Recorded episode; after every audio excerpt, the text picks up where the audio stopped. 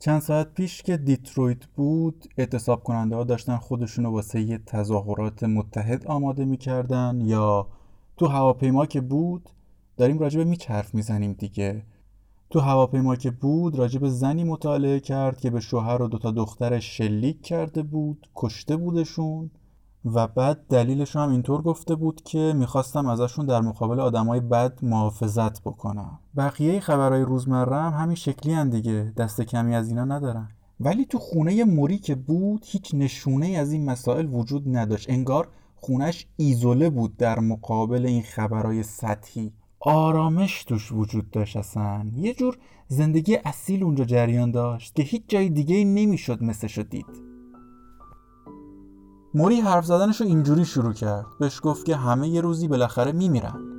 ولی به نظر تو چرا هیچکی در مورد مرگش به یقین نرسیده؟ سلام من علی خدادادی هستم و اینجا پادکست سهشنبه است. ما تو سهشنبه به مفهوم زندگی و مرگ می‌پردازیم و منبع پادکستمونم کتاب سهشنبه ها با موریه.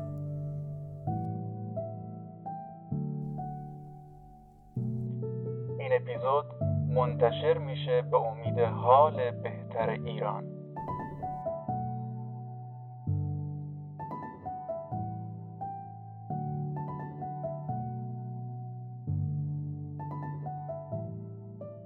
خب از برنامه موری تو تلویزیون اونقدر استقبال شد که هنوز یک ماه نشده تتکاپل و تیمش رو به خونه موری برگردوند. تتکاپل که یادمونه مجری مشهور برنامه راه شب. که مصاحبه قبلی موریو ترتیب داده بود. بار دوم که تهیه کننده ها و فیلمبردارا و کلا تیم کاپل وارد خونه موری شدن خیلی خودمونی تر از دفعه قبل بودن. خود کاپل هم رفتارش صمیمیتر بود. احساس غریبی دیگه وجود نداشت پس مقدم چینی های معمول نیاز نبود و صرفا موری و کاپل یکم خاطر بازی کردن از کودکیشون برای مقدمه. با اینکه الان تو نیوتون غربی دما بالای 40 درجه سانتیگراده ولی موری پیرن آستین بلند آبی پوشیده. کاپل مثل همیشه با کت شلوارش اومده ولی خب برای مصاحبه کتشو در میاره با همون پیرن و کراواتی که پوشیده شروع می‌کنه. کاپل مصاحبه رو اینجوری شروع کرد گفت که انگار حالت خوبه صداتم که خوب به نظر می‌رسه. موری هم جواب داد که همه همینو میگن. بعد کاپل پرسید خب پس برای چی اینقدر مطمئنی که حالت رو به وخامته موری یه لبخند ملیحی به لب داشت و خیلی معصومانه به کاپل یه نگاهی کرد. آهی از روی حسرت کشید و گفتش که هیچکس قادر به درک حال من نیست. فقط خودم میفهممش و از این بابت خیلی احساس تنهایی می‌کنم. درست مثل همه شما. فقط فرقمون اینه من تنهاییمو پذیرفتم. این پذیرش تنهایی باعث شده که وقتی کنار دوستامم سعی می‌کنم بیشترین لذت رو ببرم چون همین روابطه که باعث شده این درد رو بتونم تحمل بکنم. اما روزایی هم تو زندگیم دارم که پریشون و غمگینم. بذار صادقانه جوابتو بدم تد. وقتی می‌بینم تواناییام دارن کم کم از بین میرن یه حس وحشت عجیبی به سراغم میاد. به این فکر می‌کنم که اگه دستامو تکون نتونم بدم یا نتونم حرف بزنم دیگه باید چیکار بکنم؟ این ترسی که موری داشت خیلی هم بیدلیل نبود. حتی کسایی که از تلویزیون میدیدنش هم متوجه می‌شدن که دیگه مثل دفعه قبل نمی‌تونه موقع حرف زدن راحت دستاشو تکون بده. یا مثلا تلفظ یه سری کلمه ها مثل ل براش دیگه خیلی سخت شده. کاپل ازش پرسید که خب فرض کن اون روز اصلا رسیده. دیگه نمی‌تونی حرف بزنی صدایی نداری چطوری باش کنار میای؟ موری ولی مسترب نشد. مثل این بود که اصلا قبلا به این سوال بارها فکر کرده باشه و خیلی سریع جواب داد که ازشون می‌خوام ازم سوالایی بپرسن که جواباشون فقط آره و نه باشه. غم و ترحم بیننده جاشو به امید داد. با یه جواب کل معادلات برنامه عوض شد. مثل همیشه واسه یه مشکل که پیش اومده بود یه راه حل منحصر به فرد از تو آستینش در آورد موری. کاپل که محیط و بانشادتر دید شیطنتی کرد. از صمیمیترین دوست موری یادی کرد همونی که جمله های قصارش رو داده بود روزنامه و باعث شده بود که موری و کاپل با هم آشنا بشن و این دیدارای تلویزیونی شکل بگیره و یادتونه دیگه. حالا این آقای دوست کم کم داره شنواییشو از دست میده. کاپل موری و دوستش رو کنار هم تصور کرد. یکی نمی‌تونه حرف بزنه یکی هم نمی‌تونه بشنوه و پرسید که این تصور چه حسی می‌تونه ایجاد بکنه برای موری. موری خندید خوشش اومده بود از این تصویر سازی ولی اینجوری جواب داد که ما سی و پنج ساله که دوستیم تد. نیازی به کلام و شنیدن نیست. کافیه دستای همو بگیریم و خیرشیم به چشای همدیگه. چشامون زحمت همه کارا رو می‌کشه دیگه. خودشون با هم حرف می‌زنن. قبل از تموم شدن برنامه موری یکی از نامه های دریافتیشو برای کاپل و بیننده ها خوند. بعد از قسمت قبل مردم خیلی زیاد براش نامه می نوشتن موری هم سر حوصله همه نامه ها رو جواب می‌داد واقعا.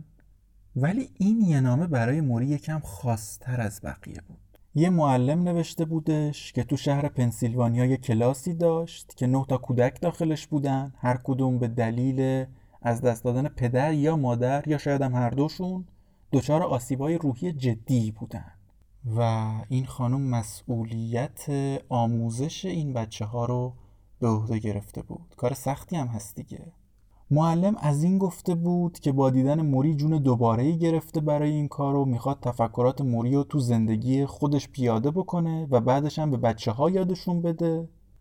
و موری جوابی که براش نوشته بود و تو تلویزیون خوند جواب و اینجوری نوشته بود که باربارای عزیز نامت خیلی منو تحت تأثیر قرار داد. من کاملا می‌فهمم کاری که تو برای اون بچه ها می‌کنی چقدر ارزشمنده. کاملا درک می‌کنم. آخه منم تو کودکی یکی از والدینم از دست دادم. همینطور که دوربینا داشتن فیلم می‌گرفتن موری یه دفعه ساکت شد. لباش قادر به حرکت نبودن ناتوان از گفتن حتی یک کلمه و در نهایت نتونست جلوی اشکاشو بگیره. همینطور که گریه می‌کرد و مدام حرفش قطع می‌شد ادامه داد که منم وقتی بچه بودم مادرم رو از دست دادم و این لطمه خیلی بزرگی بود برام. اونقدر بزرگ که حتی بعد از هفتاد سال گذشتن از اون روزا هنوزم اون غم و رنج کامل از بین نرفته. الان آرزو می‌کنم که ای کاش اون زمان گروهی شبیه گروه شما وجود داشت که من بهش ملحق می‌شدم. تا بتونم اونجا از غمهام بگم چون که من چون که من خیلی تنها بودم.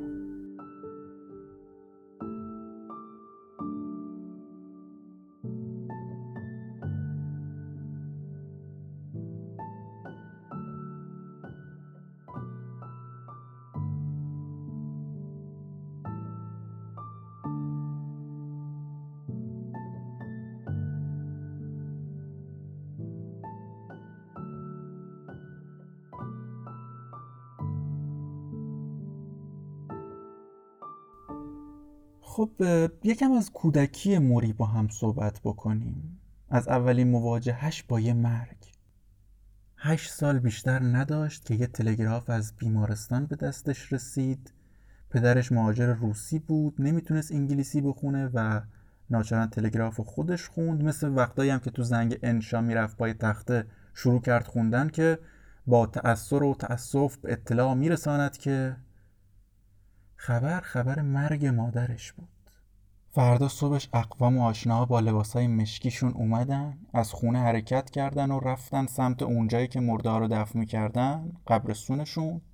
قبل از دفن در وصف ایشون سخنرانی هایی شد. جمعیت گریه می‌کردند ولی موری جلوی خودش رو گرفته بود. نمی‌خواست کسی اشکش رو ببینه. فکر می‌کرد اینجوری غرورش جلوی بقیه خورد میشه. ولی وقتی جسد مادرش رو توی قبر گذاشتن و خاک ریختن روش دیگه زد زیر گریه. به دقت به صحنه زل زده بود سعی می‌کرد همه لحظه های محبت آمیزی که با مادرش گذرونده به یاد بیاره. مادرش توی شیرینی فروشی کار می‌کرد تا قبل از اینکه مریض بشه. ولی بعد از مریضیش دیگه ناچار بود کل روز و یا روی تخت خوابش باشه یا دیگه نهایتا کنار پنجره رو صندلی بشینه و بیرون رو تماشا بکنه. روز به روز لاغرتر می‌شد. بعضی وقتا موری با صدای بلند صدا می‌زد تا داروهاشو براش بیاره ولی موری خودشو مشغول بازی نشون می‌داد. جوری وانمود می‌کرد انگار متوجه صدای مادرش نشده صدای ناله ها رو نشنیده. بچه بود دیگه؟ فکر می‌کرد اگه نشنوه ناله مادرش رو شاید زودتر خوب بشه. پدر خانواده به خاطر فرار از ارتش روسیه اومده بود آمریکا. توی کارخونه پشم کار می‌کرد. کارخونه وضع خوبی نداشت. رکود اقتصادی بود تو جامعه. به خاطر همین هی بیکار می‌شد و همیشه فقیرم بود. یه خونه محقر داشتند با وسایل درب و داغون دست چندم. وضع مالیشون اونقدر بد بود که بعضی وقتا موری و داداشش برای اینکه یه پول خیلی کمی به دست بیارن و یه خوراکی بتونن بخرن تا از گرسنگی نجات پیدا بکنن می‌رفتن پله های کلیسا رو میشستن. خیلی سخت بود شرایط. با مرگ مادر سخترم شد و حالا تازه اولشه. یه شب شامو که خوردن بیرون بارون خیلی خوبی داشت میبارید. موری و داداشش رفتن بیرون تا تونستن دویدن بازی کردن موش آب کشیده شدن خلاصه. برگشتن تو خونه و فقط خودشون یکم خوش کردن و گرفتن خوابیدن. فردا صبحش موری که بیدار شد از تخت بیرون پرید و به داداشش گفت زود باش بلند شو بریم. ولی داداشش گفت که نمی‌تونم. ترسیده بود رنگش پریده بود نفس نفس می‌زد و گفت نمی‌تونم تکون بخورم. خیلی دردناکه ولی متاسفانه درگیر فلج اطفال شده بود. ما می‌دونیم که بارون علت فلج اطفال نیست ولی موری بچه بود. تو اون سن و سال که نمی‌تونست تشخیص بده قادر به درک این موضوع نبود. تا مدت ها خودش مقصر این ماجرا می‌دونست. عذاب وجدان داشت شدید.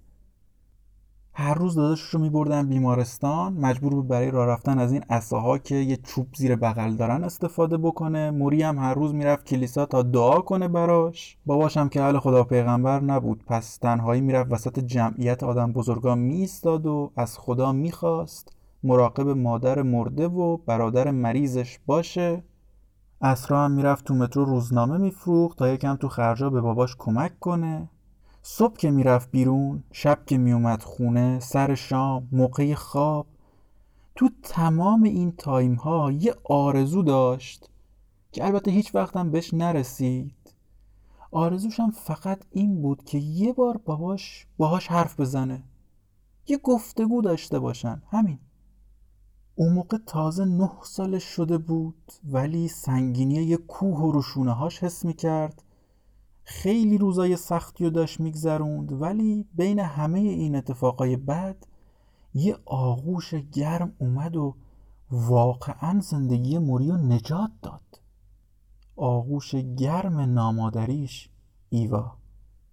ایوا یه زن رومانیایی کوتاهقد خیلی راستگو بود خیلی صادق و مهربون بود. قیافش از این قیافه هایی که معمولا مادرای خونه دار دارن یه سادگی و صداقت خاصی توش موج می‌زد. موهای قهوه‌ای فری داشت. دو برابر بقیه زنا کار می‌کرد و انرژی داشت. خلاصه این خانم ایوا با اومدنش سردی خونه رو از بین برد. تاریکیا رو روشن کرد. پدر که ساکت بود ایشون حرف زدن رو شروع می‌کرد. برای بچه ها آواز می‌خوند و آرامش می‌داد با صداش به خونه در اصل. تو درسا کمک می‌کرد موری و شبا قبل خواب بچه ها رو میبوسید و شب به خیر می‌گفت. موری هم که گفتیم یه کمبود محبت عجیبی تو زندگیش داشت و سالها در آرزوی همچین محبت و شب به خیر گفتن و آغوش و بوسیدن قبل خواب و اینجور چیزا بود. کل روز رو طی می‌کرد به امید رسیدن همون بوسه آخر شب فقط. ولی خب یادمون نره که فقر هنوز ادامه داشت حتی بدتر هم شده بود. خیلی از روزا فقط نون خالی سر سفره وجود داشت برای خوردن. ولی با وجود همه غمها با وجود همه فقرها موری از ایوا یاد گرفته بود که عشق به ورزه به دیگران و محبت بکنه. اصلا این شخصیت محکم ایوا براش الهام بخش شده بود. خیلی جدیتر از قبل درس می‌خوند چون تنها فرار از این فقر رو همین درس خوندن می‌دونست. با اینکه شبا تا دیر وقت بیدار بود برای درساش ولی هر روز صبح می‌رفت کلیسا تا برای مادرش دعا بخونه یادش رو زنده نگه داره. به این دلیل که پدرش حرف زدن درباره مادرش رو تو خونه قدغن کرده بود یه جورایی می‌خواست پسر کوچیکش ایوار مادر واقعی خودش بدونه. خب موری که به سن نوجوانی رسید باباش یه روز یه کتنش کرد کفشاشو پاش کرد و بنداشو سفت کرد براش و دستشو گرفت و بردش سمت کارخونه ای که توش کار می‌کرد. می‌خواست براش شغلی دست و پا کنه اونجا. به محض ورود به اون کارخونه موری خودش رو توی زندان با دیوارای بلند تصور کرد. داخل کارخونه تاریک بود گرم بود پنجرهای کثیفی داشت سر و صدا خیلی زیاد بود پرزای پشم تو هوا پخش بود از اون طرفم رئیس مدام داد می‌زد. محیط محیط خیلی سنگینیه برای دنیای فانتزی یه نوجوان دیگه. موقع نهار پدر بردش پیش رئیس تا درخواست کار کنه براش. خیلی محترمانه ایستادن و تقاضاشون مطرح کردن ولی خب کار برای بزرگا هم نبود. چه برسه پسر بچه ها کسی هم که ول نمی‌کرد کارشو وسط این بلبشوی اقتصادی. این وضعیت اقتصاد آمریکا برای موری الهام غیبی شد تو اون تایم تا از اون محیط بتونه فرار کنه. به محض بیرون اومدن از اون کارخونه به خودش قولی داد که هیچ وقت از حاصل دسترنج دیگران برای خودش کسب درآمد نکنه چون اون محیط کارخونه براش شبیه یه کابوس بود واقعا. ایوا که ازش می‌پرسید بعدا می‌خوای چی کاره بشی موری می‌گفت نمی‌دونم. تصمیم نگرفته بود اصلا نمی‌تونستم تصمیم بگیره. از وکالت که متنفر بود شغلایی که دیگران براش کار بکنن و کار تولیدی و همچین چیزایی هم که کلا گفتیم قول بود به خودش انجام نده طاقت دیدن خون هم نداشت که پس پزشکی هم منتفی می‌شد. موری دنبال یه کاری بود که بتونه به همه داخلش کمک کنه و یه تأثیر بینهایتی تو وجود بقیه بذاره بدون هیچ چشم داشتی. وسط این گشتناش وسط این فکر کردنش به شغل آیندهش معلمی رو پیدا کرد. و خدایی هم شد یه معلم واقعی.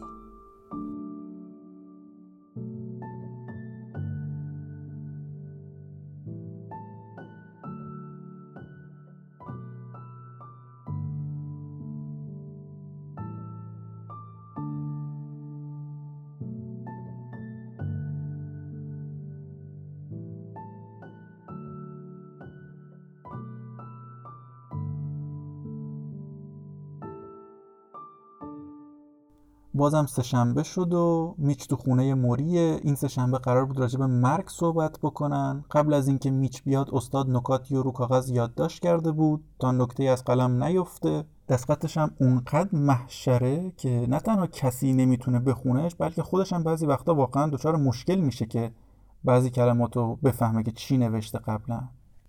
این سه شنبه اتاقکار موری مهمون ویژه داره که باعث شده هر دوشون بیشتر از همیشه قدر زمان رو بدونن. یه دستگاه اکسیژن که اگه دوباره شبا نفس موری کم اومد لوله بذارن تو دماغش تا بتونه بهتر نفس بکشه.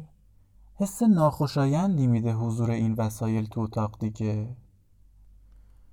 موری دوباره حرفش رو تکرار کرد که همه می‌دونن یه روزی میمیرن.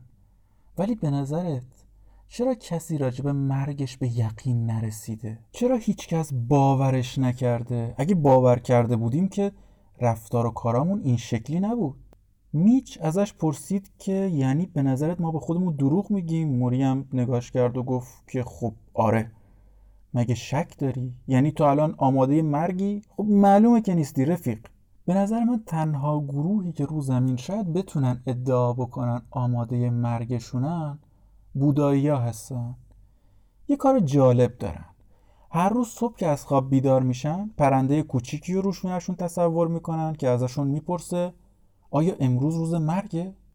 اصلا اگه باشه تو آماده ای واسهش؟ همه کارهایی که می‌خوای انجام بدی امروز واقعا ضروری هن؟ خدایی همونی هستی که باید باشی؟ بعد موری سرشو چرخوند سمت شونش و پرسید آیا امروز وقتشه؟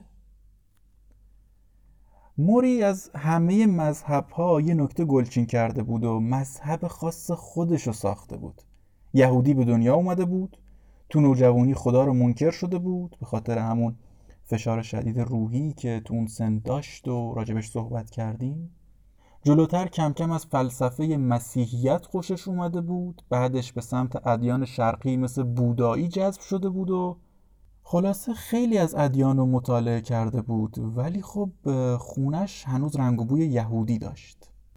خلاصه اگه بخوام بکنم دین موریو یه آدم خاص بود تو این زمینه. دیوونوار شبیه خودش رفتار می‌کرد. و اتفاقا میچ معتقده که این دیوونگی موری تو این زمینه دین و جداییش از بقیه جامعه اصلا یکی از بخشای جذاب شخصیتش بود. چه تو زمان دانشگاه چه همین الان که تو بستر مریضیه. قبل از اینکه داستان رو ادامه بدم یه شعر از حضرت خیام الان اومد تو ذهنم که بی ربطم نیست به موضوع این اپیزود. موری به زبون خودش داره میگه که نقد زندگی بکن بیخیال آینده الان به بچسب دم را غنیمت بشمار. خیامم نزدیک هزار سال پیش اینجوری گفته گویند بهشت عدن با هور خوش است. من می‌گویم که آب انگور خوش است. این نقد بگیر و دست از آن نسیه بدار. کاواز دهل شنیدن از دور خوش است. چقدر قشنگ. خب زیاد دور نشیم از فضای داستانمون برگردیم به اتاق کار موری. موری معتقد بود خیلی از مسائل هستن که ما تا تضادشون رو نبینیم خودشون رو نمی‌تونیم به خوبی درک کنیم. مثلا یه مثال بزنیم. شما روشنایی فرض کن. فرض کن از وقتی اومدی رو زمین همه چیز روشن بوده. همه جا روشن بوده. اصلا هیچ جا نبوده که یکم تاریکتر از بقیه جاها باشه. خب معنای روشنایی دیگه نمیشه تشخیص داد دیگه. همه جا همینه. روشنایی معنی برای ما نداره. ما کی می‌تونیم معنی روشنایی رو درک بکنیم؟ زمانی که یه بار تاریکی رو ببینیم. حالا نظر موری راجب زندگی و مرگم همینه. یه جمله هم داشت که هی تکرارش می‌کرد می‌گفت که کسی که چگونه مردن رو یاد بگیره چگونه زیستن رو هم درک می‌کنه. کسی که چگونه مردن رو یاد بگیره چگونه زیستن رو هم درک می‌کنه. میچ خیلی کیف کرد با این موضوع. از این جمله خیلی خوشش اومده بود ارتباط گرفته بود قشنگ باهاش پرسید که خب اصلا همه ما بالاخره یه نفر رو می‌شناسیم که مرده باشه دیگه از دنیا رفته باشه. پس چرا فکر کردن در مورد مرگ اینقدر برامون سخته؟ وقتی این قدم مفیده حالا بعدش. موری یه نگاه میچو انداخت؟ انگار شک داشت از جوابی که می‌خواد بده. انگار داشت فکر می‌کرد که اصلا جنبشو داره من اینو بهش بگم. عینکش که رو گردنش آویزون بود و سعی کرد بذاره رو چشش که موفقم نبود. مثل یه نفری رفتار می‌کرد که تو تاریکی بخواد عینک یکی دیگر رو رو چشش بذاره. دستاش دیگه خیلی کم توان شده بود. میچ دستش رو دراز کرد و کمک کرد به استاد تا عینکش رو تنظیم کنه رو چشش. تو همین حال دستش با سر موری برخوردی داشت که همین باعث شد موری لبخند بزنه. کوچکترین تماس انسانی سر شوق می آوردش قشنگ. همین سر شوق اومدنش باعث شد که تصمیمش رو بگیره انرژیش رو جمع کرد عزمش رو جذب کرد به میچ گفت که می‌خوام موضوعی بهت بگم که شاید ناراحتت بکنه. راستیتش اگه واقعا از ته دل به پرنده روشونت گوش کنی اگه واقعا باور کنی که هر لحظه ممکنه مرگت برسه من فکر نمی کنم به اندازه الان دنبال جاه طلبی و آرزوهای دور و درازت باشی کارهایی که وقت زیادی براشون می‌ذاری همه این کارهایی که انجام میدی تا این حدم از اهمیت برخوردار نیستن میچ باش تو درست میگی جامعه مرگشون رو باور نکردن تو چی؟ تو باور کردی؟ میچ از رو اجبار یه لبخندی زد. راه در روی نداشت. شمشیر از رو براش بسته شده بود. انتظار این نداشت که اینقدر مستقیم و سریح استادش باش صحبت بکنه. هرچی سبک سنگین کرد دید چاره ای نیست. گفت که خب تو درست میگی. منم توی این زمینه مشکلاتی دارم. انکار نمی کنم ولی اینجام که تو به کمک بکنی. بهم بگو چی کار بکنم. موری حالا تو چشاش یه برق رضایتی رو می‌شد دید. با سرش به پنجره اشاره کرد. پنجره که رو به کوچه باز می‌شد و نور خورشید داشت. ازش میومد داخل اتاق. بعد برگشت سمت میچو بهش گفت که تو می‌تونی بری زیر بارون راه بری. بری آفتاب بگیری. رو سقف خونت دراز بکشی ماه و تماشا بکنی. می‌تونی بری بیرون و دو بزنی و وزش باد رو صورتت حس بکنی. تو برگریزون پاییز رو برگای خشک را بری صداش گوشتو نوازش بکنه. میچ تو همه اینا رو داری و قدرشون رو نمی‌دونی؟ من از تمام اینا یه پنجره دارم. هر روز از این پنجره بیرون رو تماشا می‌کنم و گذر زمان و تغییر طبیعت رو یه جوری نگاه می‌کنم که انگار اولین بار میبینمش. من قدر این پنجرم و بیشتر از همه امکاناتی که تو داری می‌دونم. می‌دونی دلیلش چیه؟ چون من با مرگم روبرو شدم و پذیرفتمش. کسی که چگونه مردن رو یاد بگیره چگونه زیستن رو هم درک می‌کنه. موری سکوت کرد هر دوتاشون سکوت کردن از پنجره بیرون رو نگاه می‌کردم میچ داشت سعی می‌کرد همون چیزی رو ببینه که موری می‌دید. سعی کرد با کم کردن سرعت زندگیش متوجه گذشت زمان و تغییر طبیعت بشه. موری سرش رو به سمت شونش برد و پرسید آیا امروز وقتشه؟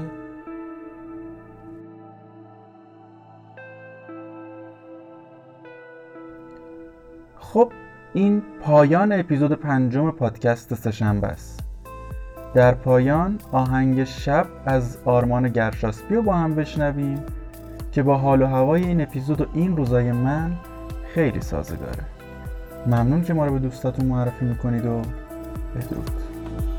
سفر نمی‌روم دیگر تو را. ندارم آنقدر زمان فقط رئیست که مانده پشت سر ببر. مراز خاطرت نرفت اگر ای از من بی خبر. شب چرا می کشد مرا؟ تو نشستی کجای ماجرا؟